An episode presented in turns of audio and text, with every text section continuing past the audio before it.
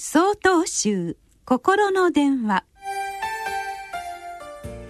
今週は「心を込めて」と題して兵庫県金正寺平和光章さんのお話です。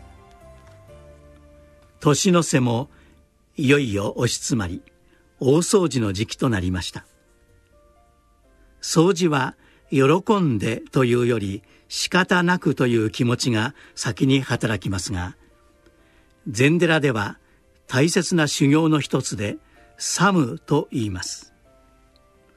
掃除とは整えることです。顔を洗ったり身だしなみを整えることと同じです。掃除には雑巾を使います。どんなに汚れた雑巾でも石鹸と水で洗えばきれいになります。私たちの心も生まれた時はとてもきれいだったのですがだんだんとむさぼり怒り愚かさという三毒の煩悩で汚れてきます。こうした汚れた心は仏法という石鹸で洗い修行という水ですすぎますと再びきれいな心に帰ります。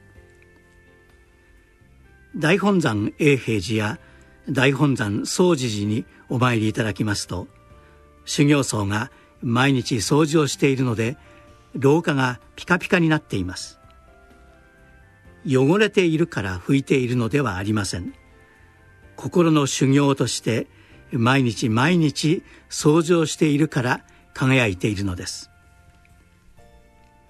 経山禅師は悟りの心境を「差に大手は差を喫し藩に大手は藩を喫す」と分かりやすくお示しなさいました。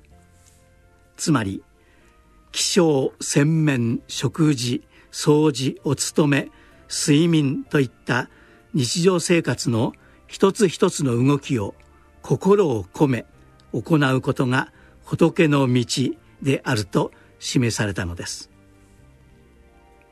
ご先祖様や亡くなられた人を思い今年一年の感謝の気持ちでお墓やお仏壇の掃除をしてみてはいかがでしょう。心を込めて掃除をする。これだけで生活が変わってきます。